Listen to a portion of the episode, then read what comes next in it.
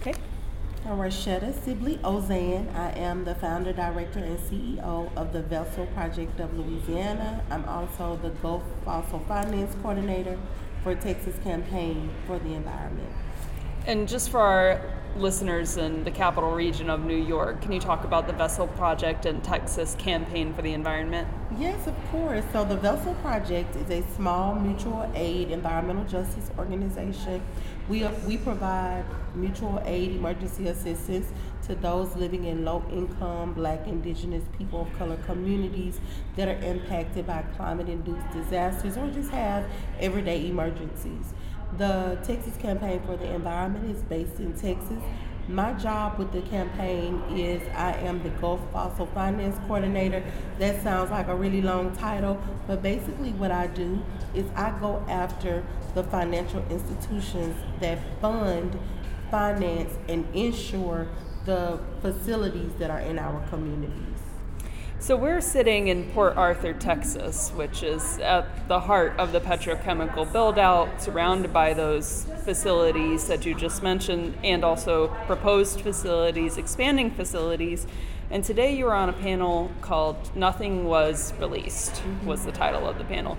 Can you just reflect a little on what Nothing Was Released means to you?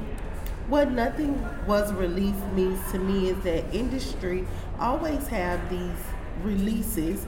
We've been calling them leaks for many years of gases, and that's when everybody looks at them, right? When we see the flare, we see the fire, or we see a big smoke cloud, we look at them and we say, uh-oh, they are doing something bad.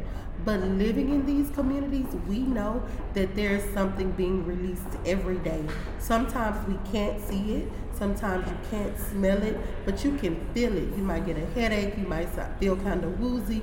But also, living in those communities, we become nose blind to it. We look over it. When we bring people there, they can notice these things are happening. But when you ask industry, are you all releasing anything? They always say, no, it's safe. We're not releasing anything harmful. Oh, that flare, that fire is just us burning off extra material that we made. We're getting rid of it. It's actually safe. It means that there won't be an explosion. So those are the type of answers we get from industry when we know that our family members have cancer and asthma and respiratory conditions from living by these facilities.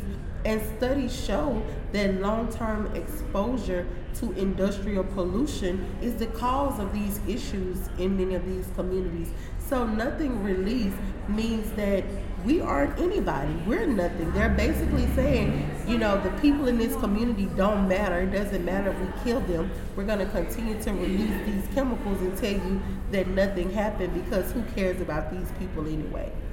I think that leads nicely into my next question, which you touched on, how the fossil fuel industry isn't just extracting fossil fuels from these communities. They're extracting much more.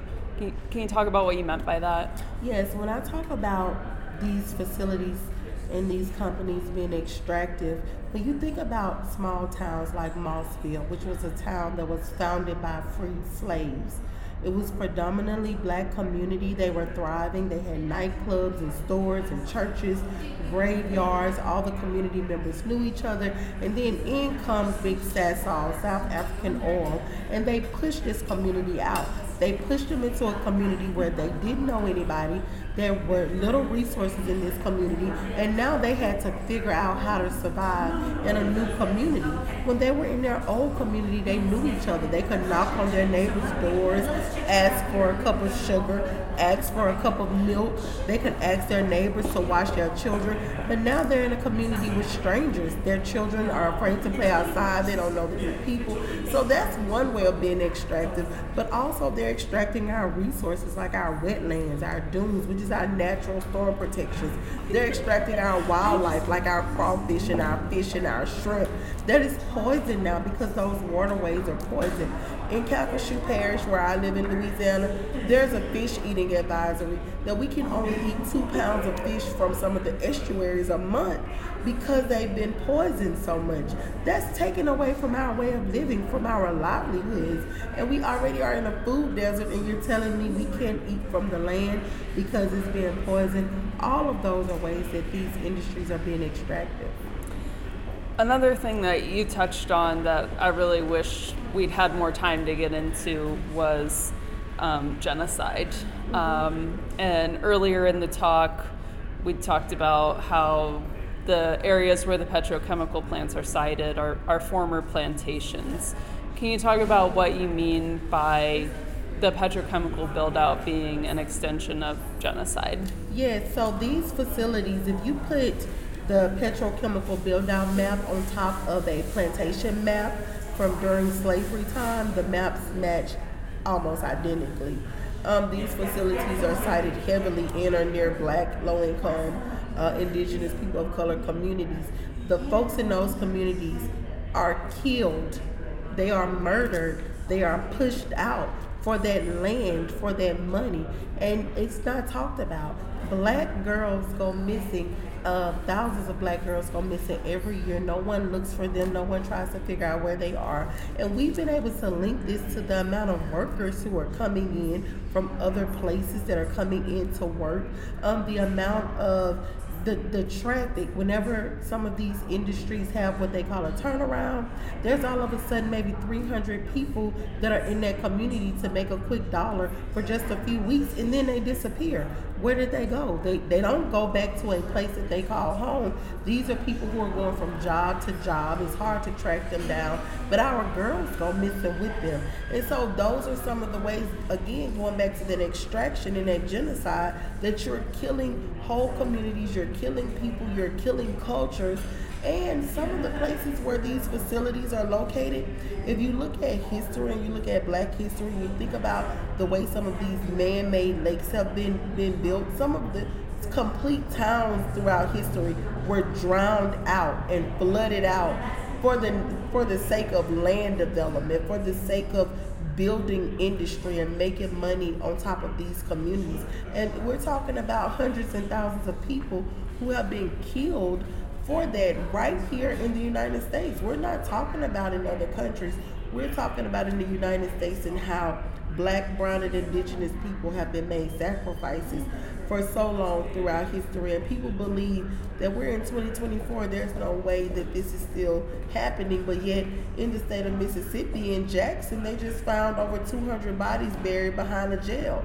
Like, this is still real. It's still happening, and it's not being talked about enough. So obviously you put a lot of energy into just trying to stop these facilities. What if you could put your energy into building a different world? What does land without petrochemical facilities mean? What does it look like for these communities? So many people always ask, well, what are we going to do? Everything is made of fossil fuels. And the number one thing people tell me all the time is your glasses are made out of fossil fuels. You won't be able to see without fossil fuels or plastics. And I always say that the reason why we keep going the way that we're going is because there's no alternatives, right? We haven't been investing in alternatives. We haven't been looking at alternatives. We've been putting all of our eggs in one basket for too long. And there's another way of life. There was another way of life before these industries came. We knew how to live off the land. We knew how to grow our foods. We don't have as many green spaces as we once had. I think that we could have so many jobs in the cleanup process. Cleaning up these facilities is going to take a long time. It's going to take a lot of jobs, and it's going to take the people who are experienced in dealing with these chemicals to clean them up. So I think it looks like that. I think it looks like educating our people in how they can use those skills in other ways. There can be commercial welders. We need welders for things like solar energy, wind energy, talking to the community, seeing what they want. In Southwest Louisiana, we have the I-10 bridge. There's no bike lanes, no walking lanes on that bridge. I imagine there being bike lanes and walking tracks and more green spaces, more community gardens in our area, cleaned up, our water cleaned up, children being able to stay outside and play without being sick, us being able to get a glass and go to the faucet and catch water to drink, as opposed to buying plastic bottles of water, adding more chemicals into our body. So those are just some of the things I imagine, but I believe that it stops with turning the faucet off, stopping the continuation of this build-out first, then cleaning it up, and talking to communities about what they want in their communities.